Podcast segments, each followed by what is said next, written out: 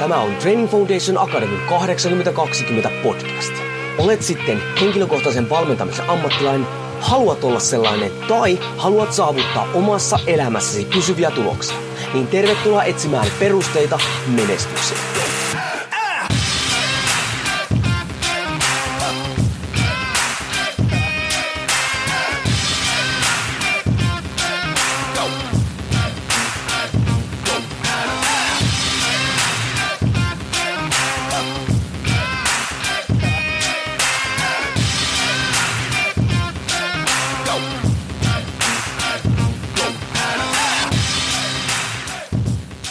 Korhonen Training Foundation Akademista moro ja tervetuloa TFA 8020 podcastin pariin.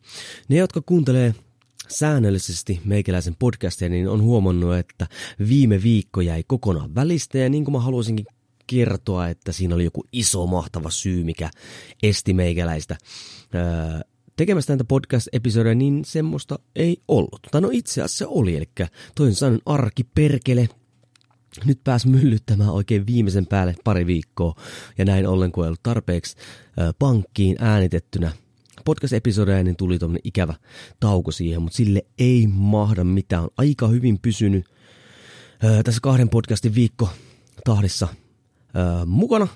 Nyt on jo 50, moneskohan tämä edes muista. No sen mä tiedän, että lähemmäs 60 episodia on jo purkitettu ja kohta se mun tavoite eli sata lähenee. Helposti ollaan menty jo yli sen, sen puolin välin. Öö, vähän aikaa sitten kysäsin tuolla Instagramissa, että, että, että minkälaisia aihealueita haluaisitte kuulla. Ja sieltä tuli, tai mitä mä haluaisin, että mä käsittelisin. Sieltä tuli itse asiassa aika paljon hyviä aihealueita, joihin tuun tarttumaan lähes kaikkiin. Pyydettiin lisää voimaharjoittelusta. Mielelläni puhun siitä. Pyydettiin tämän päivän aiheesta, eli nuorten valmentamista, tartutaan siihen tänään. Sitten tuli erilaisia muitakin hyviä heitään pikku tiiserejä nyt esimerkiksi semmonen otsikkoehdotus kuin Tomi Kokko ja terveyskurut ja tuota, tulen tarttumaan siihenkin, koska loppujen lopuksi se, mitä te haluatte kuulla, niin, niin sitähän mä täältä puhutaan sitten tulemaan. Plus sitten tuli hyviä haastatteluehdotuksia, että ketä henkilöitä Hekin henkilöitä kannattaisi tuota, haastatella ja on ottanut näihin henkilöihin yhteyksiä pidetään sormet ristissä, että saadaan niitä kiinni. Haastattelua ei ole tullut nyt niin paljon, koska arkiperkele on potkinut päähän ihan kunnolla sekä mua että sitten haasteltavia ollaan sitten joutu perumaan useampia aikatauluja tai sovittuja podcast-haastatteluita, mutta ei se mitään, ne saadaan kyllä tulevaisuudessa varmasti kondikseen. No niin, eli tämän päivän aihealueena on siis nuorten valmentaminen. Ja tuota, tämä on kyllä ihan mielelläni puhun tästä, ja totta kai tämähän on pelkästään meikäläisen näkökulma, jonka mä annan tähän, mutta jos, jos sen verran, että ää, voin tuoda esille, että, että kuitenkin koen, että mä pystyn tähän antamaan jonkinlaisen näkökulman, koska sen, että sen, siitä syystä, että on liikunnan opettaja, mutta on opettu siis liikuttamaan lapsia ja nuoria muita. On ollut jo kohta kymmenen vuotta ammattilaisten kouluttajat, jotka menee sitten kouluttamaan ja valmentamaan myös nuoria – on toiminut useamman vuoden yläkoululeirillisten kanssa siellä voimaharjoittelussa, kemponharjoittelussa ja muussa. Ja ennen kaikkea on kolme lapsen isä. Ja sitten tarkastelen myös sitä elämää niin kuin siitä, siitä tota, näkökulmasta. Ja niin kuin faktahan se on nykyaikana ikävä kyllä, että nuorten yleiskunto huononee. Tai sanotaanko, että se polarisoituu, eli meillä on todella kovakuntoisia nuoria – mutta se keskiosa siitä, että semmoiset perushyväkuntoiset, perusmotoriset taitavat vähenee, se kapenee, se porukka, ja niitä semmoisia todella huonokuntoisia ja huono motoriikka omaavia on koko ajan lisää. Varsinkin se motorinen taito on kyllä, on aika heikko. Jopa semmoisilla, jotka on yhden lajin mestareita, niin muissa lajeissa ollaankin sitten aivan, aivan tota, ei olekaan niin korkealla tasolla edes, edes millään tasolla. Et nyt tässä voi, mä olla sen ikäinen voi ruveta paukuttelua henkseleitä, että silloin kun minä olin nuori, niin itse asiassa fakta oli se, että kyllä kun muistelen mun omia äh, vaikka ala-asteen liikuntatunteja, niin meillä pystyi ihan täysiä pelaamaan niin esimerkiksi lentopalloa, ei siinä ollut mitään ongelmaa. Saatiin piettyä pallo hyviä, sieltä iskulyöntiä ja muuta vastaavaa tämmöistä. Nykyään kun vet ala vetämään, niin eihän siitä tule mitään. Lentopallo on sen verran esimerkiksi haastava laji. Öö, telinevoimistossa oli kippiä ja ja muuta vastaavaa. Nykyään kun vetää vaikka urheiluopistollakin, niin siellähän on semmoisiakin ihmisiä, jotka niinku pelkää kuperkeikkaa. Ja tähän missään nimessä, hei, nyt heti sanon tähän alkuun, on se, että se, että nuoret on tietyllä tasolla, mikä tällä hetkellä on heikko, niin sehän ei ole nuorten ongelma varsinaisesti, vaan siihen vaikuttaa yhteiskunta ja kaikki muutkin. Näin ollen ei ole mitään hyötyä niin sitten syyllistää lapsia ja nuoria tai itse asiassa ketään, tota, että aina on vaan parempi mennä positiivisella näkökulmalla ja koittaa vaan viestää hommaa eteenpäin. Yksi semmoinen kunnon ja motoriikan lisäksi, mikä nuorilla selvästikin vähenee, niin on liikkumisen tai kiinnostus niin kuin liikkumiseen. Ja nyt eri kuin reenaaminen, että kyllä, käydään vetämässä reenejä, reenata neljä-viisi kertaa viikkoon, mutta sitten niin kuin se muu liikkuminen siinä ympärillä on aivan minimaalista. Ja nyt kun me tiedetään, että niin kuin esimerkiksi nuorellakin noin 20 tuntia pitäisi tulla reenaamista liikkumista per viikko, että sillä saadaan vietyä niin kuin nuorta urheilijaa eteenpäin, niin se, että sä käyt neljä-viisi kertaa reenaamassa puolitoista tuntia, niin se ei tule lähellekään täyteen siitä. Ja nyt kun sitten luullaan, että se riittää, niin, niin se on karu herääminen että jossain vaiheessa, kun homma ei toimi. Just se liikkuminen, niin se on myös semmoinen, se kiinnostus sitä kohtaan on todella vähäistä, koska niitä muita kiinnostuksen kohteita on niin paljon. Niin ha- haasteita, ne jotka toimii nuo lasten ja nuorten kanssa, niin haasteita on nykyään paljon. Ja nyt ajattelin lähteä käymään tätä läpi siitä näkökulmasta, että mitkä mun mielestä on tärkeimpiä. Itse asiassa mä oon tähän listannut nyt viisi semmoista tärkeintä asiaa, mitkä, mitkä pitää ottaa nuorten valmentamisessa huomioon, jotta sen lisäksi me pystytään tekemään edes urheilijoita, rakentamaan sitä urheilu pohjaa, niitä perusteita, niin että me pystytään rakentaa, auttamaan sitä nuorta kasvamaan aikuiseksi ja, ja niin kuin tehokkaaksi, tai tehokas on väärä sana, mutta, mutta hyväksi ihmiseksi. Ja semmoinen, mikä pohjaa mulla kanssa näitä mun pohdintoja, se, että olin 2016 taisi olla tuolla Varalassa lasten ja nuorten voimaharjoitteluseminaaria. Siellä Aurelio Brossaul, joka on ranskalainen fysiikkavalmentaja olympiatasolla valmentunut näin, esitteli muun muassa siellä Ranskan mallia ja hän veti hyvän reenin siellä ja sitten menin sitten kysy, juttelemaan hänen kanssaan reenin päätteeksi kysyä, että mikä hänen mielestään on suurimpia ongelmia. Hän on toiminut myös Suomessa käsittääkseni aina kun tullut tänne, niin sitten vetänyt reenejä ja muuta vastaavaa, että hän on nähnyt vähän tämä meidän systeemiä. Ja niin, niin on kysyä häneltä, että mikä, mikä tota, on suurin ongelma hänen mielestään niin suomalaisen, suomalaisen nuorten urheilijoiden harjoittelussa. Hän sanoi suoraan on se, että siinä vaiheessa kun pitäisi ruveta reenaamaan kovaa, niin pohjat ei ole kunnossa, ei voida – aloittaa sitä kovaa reenaamista. Näin ollen sitten myös tämä vuosi, kaksi, kolme tai se tilaisuus menee ohi tota, niin, niin, kokonaan. Ja hei, nyt vaikka puhutaan niin nuorten valmentamista, niin kannattaa kyllä ottaa huomioon ihan vaikka niin valmennettaisiin nyt ketä tahansa, niin nämä on itse asiassa semmosia, mitkä niin pitää olla siellä valmentamisessa mukana, mutta nämä, nämä korostuu mun mielestä varsinkin sitten nuorilla. Ja nyt tuo ekana tässä luen läpi nämä viisi otsikkoa ja käymään sitten vähän enemmän niitä läpi ja katsotaan kuinka kauan tähän sitten menee. E, ja itse asiassa nämä on vielä tärkeysjärjestyksessä nyt, eli viimeisenä tulee kaikkein se tärkein. Ja ne viisi päätekijää, mitkä mun mielestä nuorten valmentamisen pitää ottaa huomioon, on y- ö, tai no, viisi liikemallit, perusliikemallit, neljä ö, kokonaisvaltaisuus, kolme kärsivällisyys, ei toisaalta päättäväisyys, kaksi liikkumiselo ja yksi itseluottamus ja sitä kautta vastuuottaminen.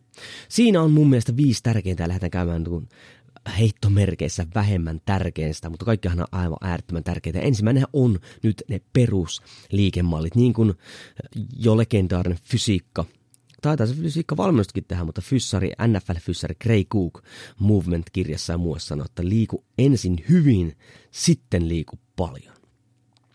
Eli nyt jos sä toimit nuorten parissa, on se sitten nuori urheilija tai nuori yleistä, meidän pitää opettaa ne perusliikemallit, joiden päälle rakentuu kaikki muu liikkuminen. Eli jos nyt puhutaan ää, salitermeillä, niin meillähän on siellä siis kyykkyliikemalli, meillä on siellä lantiosaran liikemalli, meillä on työntö, veto ja askellus ja sen jälkeen sitten vähän riippuen ketä kuuntelee tai muuta, tulee kiertoliikkeet ja kaikki muut pienet. Mutta noiden viiden päälle nyt sitten rakentuu kaikki ihmisen liikemallit. Itse asiassa liikemalleista pyydettiin, mutta myös podcast-episodien käsitellään sitäkin jossain vaiheessa tulevaisuudessa. Näiden liikemallien lisäksi sitten mitä meidän pitää opettaa, mitkä totta kai liikkuu näihin meidän pitää opettaa hyppäämistä, meidän pitää opettaa alastulo. Itse asiassa alastulo on semmoinen, että nyt kun tuolla on lentopallo nuorten kanssa toiminut ja muidenkin, niin se alastulo on aika semmoinen, että mitä ei ole. Se otetaan jotenkin itsestäänselvyytenä, mutta sitten kun siellä se keskivartalonpito häviää ja polvet lyö sisään ja muuta vastaavaa, niin se on aika rajun näköistä. Noiden lisäksi meidän pitää opettaa hyvin usein myös oikeasti juoksua. Meidän pitää opettaa jarruttamista, meidän pitää opettaa suunnanmuutosta.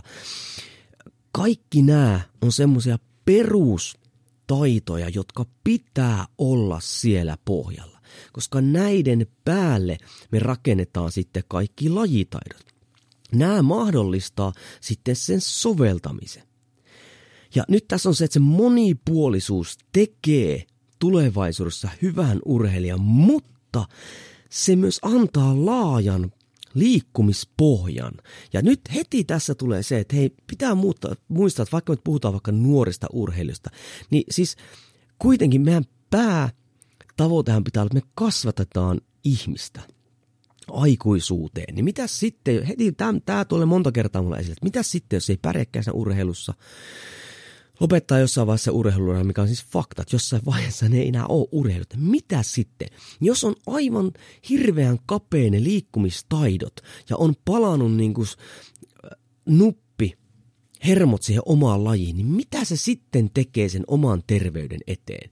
Semmoinen pitää olla mielessä niin oikeasti. Jos on semmoinen nuori, jolla on laajat taidot, se on, sillä palaa hermo vaikka jääkiekkoon tai pesikseen tai jalikseen, sitten se voi mennä pelaamaan vaikka sulkapalloa tai koripalloa tai uimaan tai mitä ikinä, koska siellä on ne perusliikemallit, perustoiminnot, niin se on paljon helpompi aloittaa se liikunta uudestaan, varsinkin sitten kun se on niin kuin susta riippuvainen. Eikä sua enää kukaan valmentava tuota, potkimassa eteenpäin. Ja nyt mitä tosi paljon niin näkee tuolla, noin todella paljon näkee kentällä, koska totta kai näen nyt urheiluopistossa ja muutenkin, näen sitä sitten, kun siellä eri lajien äh, seurat ja, ja valmentavat tätä reenää, se liian nopea erikoistuminen. Tähän niin kuin maailmalla on jo osoitettu jo kauan, että se liian nopea erikoistuminen ei ole avain mihinkään muu kuin siihen, että todennäköisesti voi ehkä niin nuorena pärjätä kyllä, mutta se ei, se ei tota, takaa hyvää menestystä sitten niin kuin aikuisena, vaan se monipuolisuus tekee susta paremman urheilijan. Plus sitten, jos me mennään liian nopeasti sinne, erikoistutaan siihen lajitaitoihin, lajiomaiseen äh, harjoitteluun, siellä ne, kun rupeaa tulemaan sitten yksipuolisesti äh, sitä kuormitusta, niin rasitusvammat, mitkä tosi yleisiä No, no joo, voin kyllä sanoa tosi yleensä. Varsinkin alaselkä on nykyään se, mi- mihin törmään kaikkein eniten. Jos mennään vuosia taaksepäin, se oli, polvet oli semmoinen ongelma. Totta kai ne varmaan on nytkin vielä, mutta se alaselän ongelmat on nykyään kyllä, voisin melkein sanoa epidemia ö, tasolla. Ja totta kai siellä sitten pahimpana, kun tulee sitten näitä nikamakaaren murtumia, mitä moni ei, vaikka ne kuvattaisikin, niitä ei välttämättä huomata, ja sitten niitä hoidetaan lihasperäisenä, ja sehän ei missään nimessä auta yhtään sitä asiaa, niin se nuori voi joutua aika kauankin pois. Ja siinä vaiheessa, kun sä ruvet nuorena murrosiässäkin tai muuten joudut sitten ole puoli vuotta tai vuoden poissa, niin se on jo kova paikka sitten sen nuoren tulevaisuuden kannalta. On se sitten urheilijan näkökulmasta tai liikkumisen ilon näkökulmasta tai mitä ikinä. Eli nyt aivan se pohja, sulla pitää, nyt jos mä puhun niin sulle valmentajana tai, tai meinaat lähteä liikuttamaan nuoria, on sitten urheilijoita tai muutenkin, niin sun pitää opettaa ne perusliikemallit sinne. Liiku, ensin hyvin, sitten vasta paljon. Eli meidän pitää taas kiirehtiä hitaasti. Mitä se tarkoittaa? Pidetään huoli siitä, että me tehdään, me, me harjoitellaan niin kuin siinä tilanteessa kyllä paljon toista ja muuta vastaan, mutta se on laadukasta. Että me ei koita ajaa niitä ominaisuuksia vielä ylös. Mutta sitten kun meillä on ne liikemallit siellä se tekniikka kondiksessa, niin se kehittyminen on paljon nopeampaa sitten vuoden tai kahden tai mitä ikinä päästä, koska sitten me voidaan todella niin kuin kuormittaa niitä liikemallia ja kehittää niitä ominaisuuksia ilman, että meidän tarvitsee pelätä, että tulee niitä loukkaantumisia. jos ajatellaan vaikka nyt, kun mulle tullaan pyytämään, että hei, vehäpäs nyt tälle vaikka pesisjoukkueelle ominaisuusreeni, painonnosto omaisesti tai opeta tempaus tai muuta, niin jos siellä ei osata edes kyykätä, niin miten noita, sä et, voi, sä et pysty opettamaan noita liikkeitä. Ja musta on hauska, jutteli yhden valmentajan kanssa, valmentaja, kun se ei, äh, hänen urheililla oikein mennyt sitten toistot tähän kohdalle. Mä kysyin, että hei, miten tuo tuo tuo, niin valmentaja sanoi, joo, kyllä, joo, kyllä, joo, ymmärrän kyllä, mitä sanoo, mutta ei tässä vaiheessa kautta, tai, tai ei se kuitenkaan opi tai muuta vasta. Mutta nyt jos me puhutaan nuoresta urheilijasta, tai itse asiassa kenes kukaan ei kehity loukkaantuneena – hyötyriskisuhde on se, mitä meidän pitää katsoa. Ja nyt jos joku sanoo, että ei sitten kun urheillaan, niin sitten pitää tehdä. Ei, koska sano mulle semmoinen urheilija, joka on loukkaantuneena niin, niin kehittynyt tai voittanut. Hyvin harvoin. Totta kai siellä meillä on pieniä juttuja, mitä pystytään, tot, pystytään niin kisatilanteessa peittämään, mutta ei harjoittelu ei ole laadukasta, jos sä olet loukkaantunut. Näin ollen. Perusliikemallit kuntoon. Se oli meillä numeropitona. Sitten numero neljä, kokonaisvaltaisuus. Moni vaan käy reeneissä. Ja sit luulee, että on urheilija ja paukuttaa henkseleitä ja näin päin pois. Mutta jos sä nyt käyt viisi kertaa viikossa reeneissä, ne kestää puolitoista tuntia, niin sehän vasta tälleen nopeasti liikunnanopettaja matemilla 12,5 tuntia. Reenaamista viikossa on 168 tuntia. Mitä sä teet, niin loppuaika on se, mikä määrittää, että mi- kuinka paljon sä pystyt kokeilemaan sitä sun geneettistä potentiaalia, kuinka korkealle sä pystyt nousemaan. Näin ollen, jos sä valmennat, niin sun pitää tuoda esille sitä, että se treeni on vain se yksi osa. Sitten siellä on se unia palautuminen, siellä on se ravinto, siellä on se lihashuolto. Ja varsinkin hei sillä lihashuollon öö, piirissä on se, eli se liikkuminen, matala teho tai mitä ikinä, tämmöistä matala tehosta liikkumista, jos ajatellaan vaikka – tota, esimerkkinä vaikka tota, niin, niin Anni Vuohijoki, niin hänhän, hän kumminkin reenaa paljon, niin hän on tuonut monesti esille sitä, että hän, hän pystyy reenaamaan niin kovaa vain siitä syystä, että hän tekee paljon aerobista, matalatehosta aerobista liikuntaa, että hänen kroppansa oikeasti kestää sitä. Niin tuo on semmoinen, mitä pitäisi olla vahvemmin tuoda esille. Ja hei nyt myös siellä unessa palautumisessa, ravinnossa, lihashuollossa, myös siellä pitää olla sitä valmentamista. Ei riitä, että me ollaan sillä kentällä tai siinä harjoituksessa, vaan me pitää olla yhtä kiinnostuneista muista osa-alueista. Valmentaja pitäisi olla yhtä kiinnostunut niistä, tai itse asiassa enemmänkin kuin se urheilija, että se pystyy sitten kiinnittämään oikeisiin asioihin huomiota. Ikään kuin nyt sitten leviää semmoisia huonoja mielikuvia. Esimerkkinä vaikka nyt äh, tämä Patrick Laineen, tota, oliko se kommentti äh, Iltasanomista jossain, että hän pelaa niin kuin Forttia, Fortnitea vai oliko jotain kuitenkin, niin, niin voi pelata niin kuin 13 tuntia tai niin kuin koko päivää näin. Ja sitten mä heti seuraavan kerran, kun oli ää, nuorten jääkiekkoilijoiden kanssa tekemisessä kysyin, pelaako hän muuta vastaan, niin eikö sieltä joku, että no ei, ei pelaahan Patrick Lainekin näinpä pois. Mutta kun ei ymmärrä sitä, että ensinnäkin, no Patrick Lainehan muuten, nyt täytyy tähän sanoa, että hän on siinä mielessä loistava esimerkki, että hän ei juo, hän ei juo alkoholia, hän, kyllä, hän antaa kaikkensa sille lajille. Mutta nyt sitten nämä, jotka seuraa Patrick Lainetta nuoremmat, nuoret, niin, niin he ei ymmärrä sitten sitä, että sillä Patrick Laineella ei ole muuta elämää siinä ympärillä, se palautuminen, kaikki muut. Kyllä hänellä katsotaan, kyllä hän pitää huolen. Siellä hänen vielä korjasi sitä, kun lukee sitä juttua paremmin, hän piti huolen siitä, että hän nukkuu tarpeeksi ja ei pelaa tiettynä hetkenä, ettei mene reenit Mutta eihän tätä niin kuin ne nuoret kuluttaa kiintä huomiota. Ne vaan, että hei, Patrick Laine, NHL, se pelaa näin paljon Forttiin, niin mäkin voin. Niin siihen niin kuin pitää ehdottomasti puuttua näihin huonoihin mielikuviin. Valmentajan pitää valmentaa valmentaa sitä nuorta kokonaisvaltaisesti, koska meidän pitää saada ne perusteet kaikilla osa-alueilla kondikseen. Muuten me ei päästä kokeilemaan. Se reenaaminen ei riitä.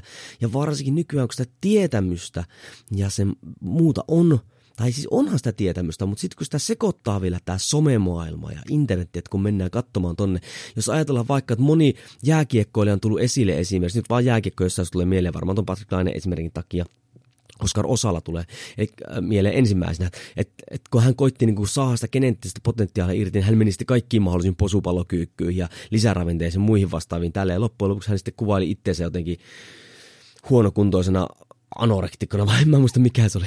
Mutta kun mentiin niin, siis seko, niin kuin se pääs sekos, siis öö, mentiin sekaisin siitä tiedon määrästä, eikä tietty, että mitkä on ne toimivat perusteet siellä. Näin ollen saatu semmoisia tuloksia kuin haluttaisiin. Eli neljäs, valmenna kokonaisvaltaisesti. Sitten kolmas, eli kärsivällisyys ja tähän liittyen nyt sitten niin kuin päättäväisyys. Ja faktahan se, että ihan missä tahansa aihealueessa tulokset, pysyvät tulokset ja pysyvä menestyminen vaatii aikaa. Ja ikävä kyllä nykyyhteiskunta on, ja ei koske pelkästään nuoria, koskee meitä kaikkia, on se kaikki mulle heti mentaliteetti. Että ajatellaan, että no, nyt mä oon tehnyt kolme kuukautta töitä tai muuta vastaan, mutta eikö sanota, että hei, sulla todennäköisesti voi mennä kymmenen vuotta, että sä saavutat sun geneettisen potentiaalin. Siinähän vetää heti niin kuin luun kurkkuun. Ja sitten tässä nuoren kanssa se on vielä ongelma on että kun nuoret kehittyy niin, niin järkyttävään eri aikaan. Että joku voi olla ja tietyssä ihassa jo tosi iso ja vahva ja kestävä ja näin päin pois. Ja toinen on vielä aivan niin kuin se kasvualussa. Murrosiassa varsinkin tämä on iso tekijä. Siinä sillä pitää olla sillä valmentajalla kyky ja taito valmentaa sitä päättäväisyyttä, että hei, että nyt me, me tehdään näitä asioita, kun me luotetaan tähän prosessiin, niin susta tulee parempi. Sulla on se sun oma aika, millä sä viet sitä eteenpäin. Sä, sä kyllä kehityt vielä. Ja se on vaikeeta, se on varma juttu, varsinkin jos siinä ympärillä on semmoisia, jotka jo menee vauhilla eteenpäin. Mutta se kärsivällisyys, se päättäväisyys on, on semmoinen työkalu, että se kun me saadaan runtattua nuoren urheilijan selkärankaan, niin sitten rupeaa tiedätkö, niin kuin tapahtumaan asioita. Mutta se, että miten se tehdään, niin se ei tule sillä, että siellä vaan huuetaan reenissä sitä sun tämä muuta vastaavaa, sitä nuorta pitää todellakin tukea niissä elämän myrskyissä ja niissä ongelmissa ja niissä haasteissa, mitä se kohtaa sekä lajissa että omassa elämässä. Eli kolmas, kärsivällisyys, päättäväisyys oli se. Toinen on äärettömän tärkeä, on tämä liikkumisen ilo. Ei reenaamisen ilo, vaan liikkumisen ilo. ilo. Ja nyt jos me tietää jo, että tulosten saavuttamiseen menee aikaa. Jos joku tai jos jotain on pakko tehdä kauan, niin siitä pitää nauttia, muuten sitä ei jaksa tehdä. Tai sitten onhan näitä tämmöisiä masokisteja, jotka pystyy tekemään pitkään aikaa, mutta ne saa sitten myös nautintoa sitä kivusta. Eli sinne, siellä pitää olla oikeasti sitä iloa siinä liikkumissa reenassa. Ei totta kai aina, silloin kun joskus kun reenataan kovaa ja on niitä huonoja hetkiä, mutta pääsääntöisesti siellä pitää olla jonkinlaista nautintoista toiminnasta, ei liikaa ryppyotsasuutta eikä muuta vastaavaa. Ja nyt on monesti, on pystynyt seuraamaan nyt ja ihan läheltäkin sitten vaikka Thomas Röhleri, eli kehäittäjä, olympiavoittaja näin, hänen reeneää ja, ja on kolmesti, kun mä päässyt kuuntelemaan hänen valmentajansa ajatuksia reenaamisesta. Heillä on paljon niin kuin esimerkiksi telinevoimistelua, esimerkiksi leikiomaisuutta ja semmoista haastamista, hyvin monipuolista, jotta niin se rööleri nauttii siitä ja näin ollen sitten pystytään, totta kai siellä, siellä on todella suunnitelmallisuutta takana, mutta siellä on myös se, että niin kuin nautitaan sitä toiminnasta ja vie sitä eteenpäin. Ja hei sen lisäksi, että okei, että, että se, se mahdollistaa sen, että me päättävästi jaksetaan tehdä ja kärsivä sitä hommaa, niin hei myös urheiluuran jälkeen – jatkaako se esim. valkkuna, koska jos sulla niinku palaa se hermo siihen toimintaan, sä et, sä et näe siinä järkeä etkä iloa, niin hyvin suurella todennäköisellä sä et jatka sen lajin parissa, ja sehän on lajin menetys, koska sitten se tieto ei mene eteenpäin, meillä ei ole enää tulevia valmentajia, tulevia huoltajia tai mitä ikinä siellä, niin laji menettää siinä taas niinku henkilön. Sen lisäksi, jaksaako sitten liikkua taviksena, jos sulla on mielikuvana ollut monta vuotta nuorena, että se on kärsimystä ja vääntämistä ja semmoista, niin, niin hyvin suurella todennäköisyydellä, niin et sä kyllä sit välttämättä nauti semmoista normiliikunnastakaan. Ja sit ollaan taas menetetty yksi henkilö, että jos hän luovuttaa oman terveytensä tai liikkumisen kannalta. Näin ollen se liikkumisen ilo pitää olla siellä. Hei, tässä on yksi isoimpia ongelmia on se, että ne olla, Suomessa pidetään niin kynsin hampain kiinni oman niin kuin nuorista omassa lajissa. Ei voi päästä jääkiekkoilta vaikka tekemään painonnostoreenejä tai muita lajeja, tai pelätä, että se lähteekin sinne toiseen lajiin. Ja mä siinä mielessä ymmärräsin, totta kai, kun on, niin kuin, varsinkin jos on lahjakas urheilija, niin totta kai se halutaan pitää omassa lajissa.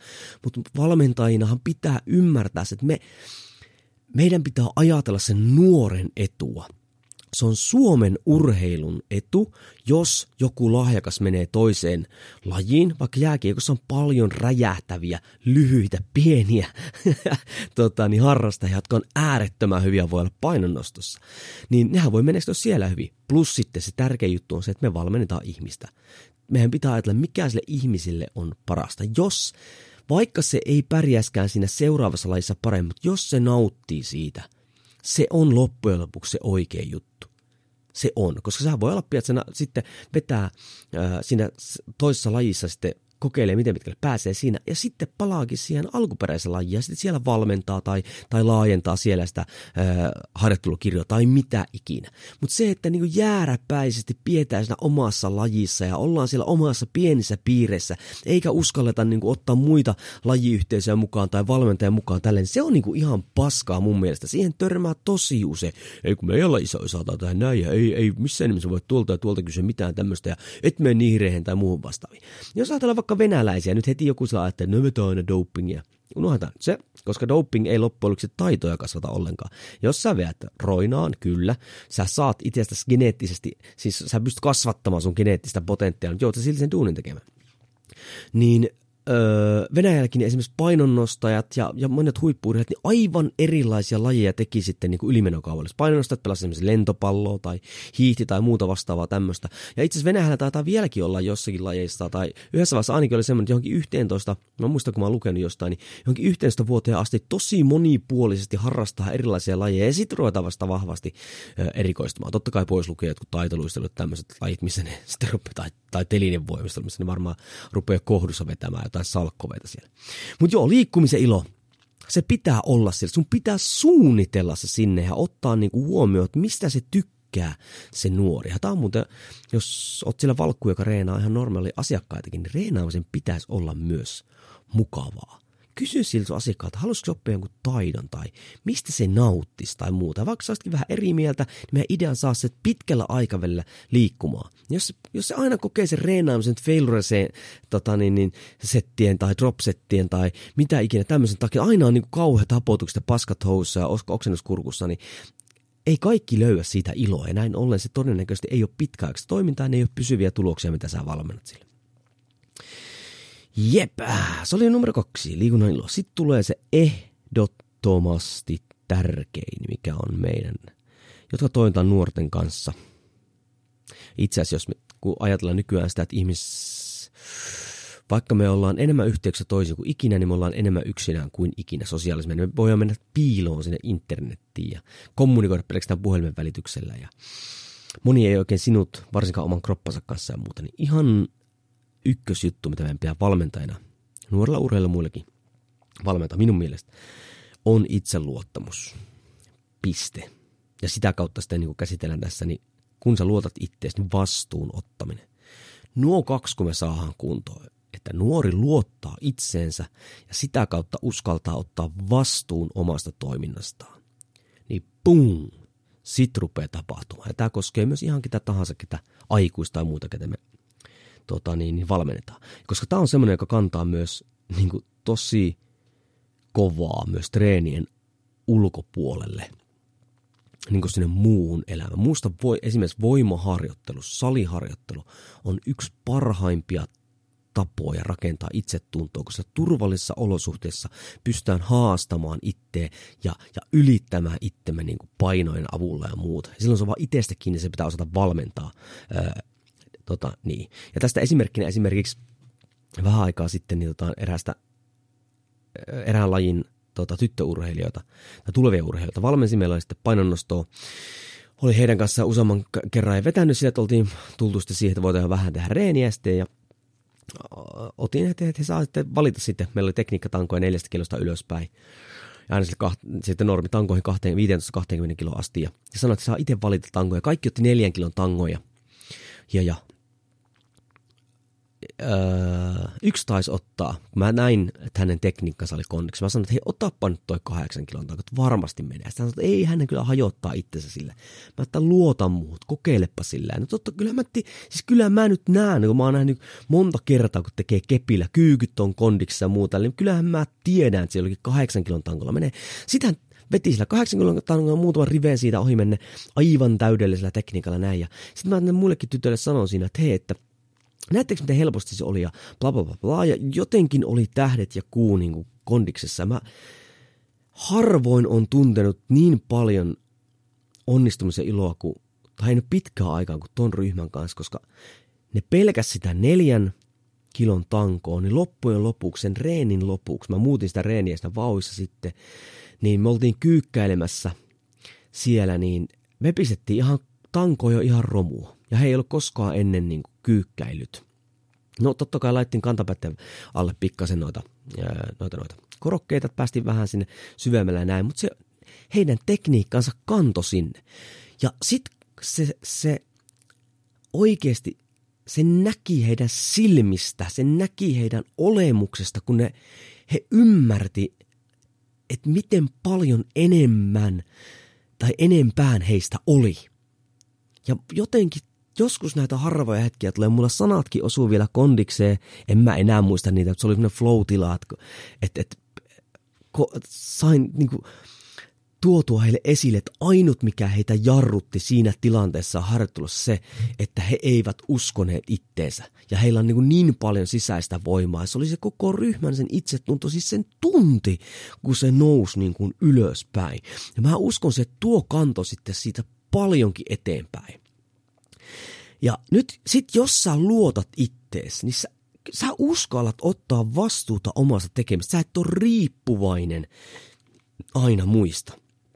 Ja tämä kantaa nyt sitten siihen, kun 168 tuntia viikossa, niin tämä kantaa nyt siihen, että jos käyt viisi kertaa viikossa vaikka reeneissä, niin lopputunnit.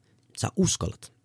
Sä luotat itseäsi, sä teet asioita, jotka vie sua eteenpäin. Sä uskallat toteuttaa niitä siitä tota, niin, niin, hmm, eteenpäin. Ja hei, no itse otanpas tähän muuten niin esimerkki haus.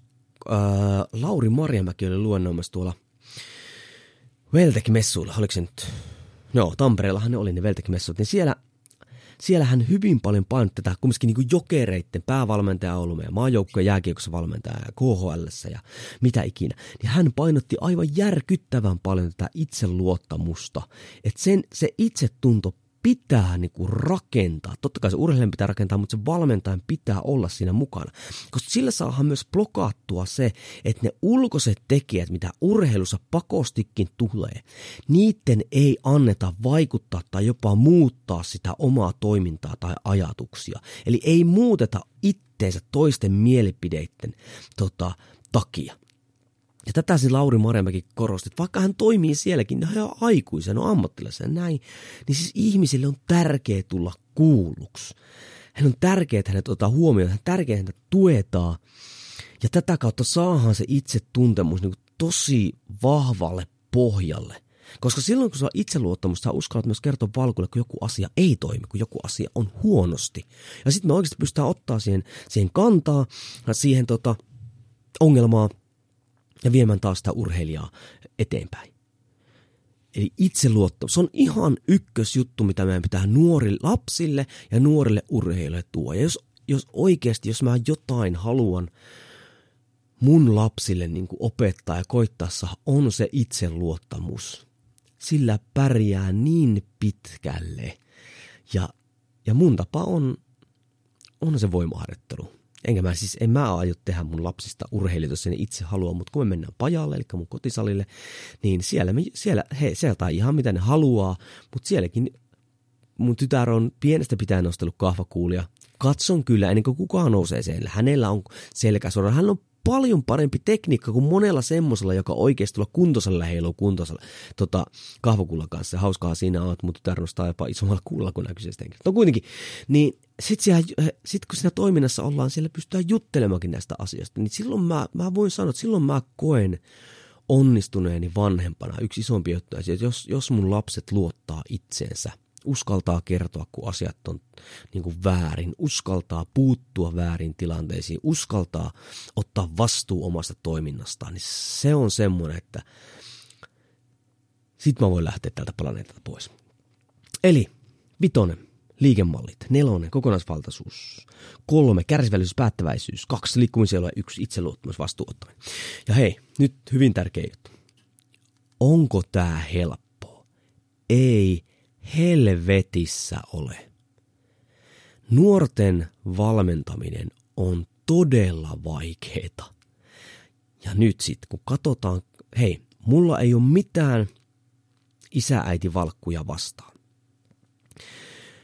Jos ei meillä olisi nämä isä-äiti-valmentajia, jotka on tuolla no oikeasti tekee järkyttäviä tunteja, uhraa aikaansa niin joukkuetteen ja, ja valmentaja eteen, ei meillä olisi niin kuin, ketkä niitä nuoria liikuttaisi. Mutta – me tarvitaan nuorten pariin niin kuin jäätäviä ammattilaisia, jotta näitä viittäkin saadaan vietyä eteenpäin. Siis todellisia ammattivalmentajia. Ja nyt se Aurelio Prossa oli jos toi tätä esille, että heillä toimii jo nuorten kanssa niin, niin ihan täysiä ammattivalmentajia. Totta kai tämä on resurssikysymys tai kouluttamiskysymys tai muuta vastaavaa, mutta siis niin kuin, niin kuin rumasti sanottuna, että jos on kasvatettu hyvä urheilija – niin sitten kun se on vähän vanhempi, niin jopa paska valmentaja saa sitä eteenpäin, tai, koska se, se, se, se urheilija tietää itsekin jo vähän mikä menee, ja sitten se ohjelmoi se valmentaja, vaikka se valmentaja osaa katsoa ravintoa tai muuta, niin se, se, se urheilija osaa ottaa ne huomioon. Mutta kun nuori ei osaa, siellä pitää olla järkyttävästi ammattitaito, pystyä ottaa huomioon kaikki tämmöiset, tai toteuttaa harjoituksia oikein sillä, että siellä tulee näitä, otetaan henkilöitä huomioon eri kehitysasteilla, muilla vastaavilla, tämmöisillä näin. Et se on niinku semmoinen, me tarvitaan tosi kovia ammattilaisia sinne alkutaipaleelle. Ja nyt sitten, jos meillä resurssit ei riitä tähän, niin tässä tulee sitten se, se lajien, seurojen, välinen yhteistyö, että otetaan eri ammattilaisia vetämään sinne. Kyllä siis Suomessa, kyllä siis pyytämällä pääsee pitkälle, jos vähänkään ruvetaan vetää, nielastaan se ego pois ja, ja uskalletaan sanoa, että me ei tiedetä joistakin asioista, koska meidän se päävastuu valmentajina – tai nuorten valmentaa se, että me ei pelkästään valmenta urheilijaa, me valmennetaan oikeasti, me kasvatetaan ihmistä. Jos emme itse osata sitä jotakin aihealut tähän, niin helvetti otetaan siihen apua. Että me mahdollistaan sille nuorelle, että se pystyy testaamaan, että mihin sen rahkeet riittää. Ettei me, me vaan jarruteta sitä oman egon tai oman lajin kehityksen vuoksi tai muuta vastaavaa tämmöistä. Ja muista aina se, että mitä jos se ure, kun se urheiluura loppuu, niin mitä sitten? mitä se sitten se nuori oikeasti siellä tekee? Joo. Näiden kanssa tulee paljon niin kuin painittua, juteltua. Se, se on niin kuin mikä mahtavaa tuolla, kun toimii yläkoululehdisten kanssa ja useampia lajeja siinä ja sitten siellä huippuvalmentaja kiertää, kiertää ja, ja pääsee heidän kanssa juttelemaan, mitä he näkee kentällä niitä juttuja ja sitten omia näkemyksiä ja näin. Ei nää, kuten mä oon monesti sanonut, niin mähän en keksi mitään, vaan mä vaan toistan niin viisaampien ihmisen, ihmisten tota, niin, niin, näkemyksiä, ää, jotka mä oon niin myös itse kokenut arjessa, koska, koska mulla on vielä niin vähän kokemusta. Siis joku on tuolla ollut 40 vuotta valmentaja, niin sillä on ehkä aika hyvä näkemys näihin näin. Niin mulla on se, se kyllä rikkaus ollut kyllä tällä hetkellä mun työn elämässä, että, että on päässyt juttelemaan todella kovien ammattilaisten kanssa ja ja myös huonoja ammattilaisten kanssa. Ja, ja sitten päässyt muokkaamaan näitä mun omia näkemyksiä tähän suuntaan. Ja totta kai eri mieltä saa olla ja muuta vastaavaa tämmöistä, mutta ää, tällä kertaa tämmöinen episodi nuorten valmentamista. Pyysitte sitä, ää, mä toivottavasti toin sitä en mä tiedä, halusitteko kuulla tätä. Nyt on hyvinkin tärkeää, että annatte palautetta. Insta DM, mistä ikinä kuunteletkaan tämä, pistä kommenttia. Jaa tätä eteenpäin, jos oot samaa mieltä. Jos oot eri mieltä, niin kerro mulle miksi. Koska tärkeimpää on se, että hei, siis keskustelu vie meitä kaikkia eteenpäin. Ei pelkästään kyräily tai muu vastaava, vaan keskustelu. Me voi olla eri mieltä ja silti oikeasti lähteä kahville tai kaljalle tai muuta vastaavaa tämmöistä ja olla niin kuin jopa hyviä ystäviä annetaan niinku, siis mielipiteethän niinku taistelee ja vääntää, mutta ei ihmisen tarvitse taistella. Niin, niin mitä mieltä oot? Jos välität tätä eteenpäin, niin olen sulle ikuisesti kiitollinen, koska mun mielestä meidän pitää saada enemmän tietotaitoa myös tuonne, tuonne kentälle ja herättää enemmän keskustelua siitä, että miten meidän nuoria voidaan vielä sitten eteenpäin. Tällä kertaa tämmöistä TFA 82 podcastin perusteet menestykseen episodissa. Toivottavasti nautit tästä kuullaan, nähdään seuraavassa episodissa. Ei muuta kuin perusteet kunniaan.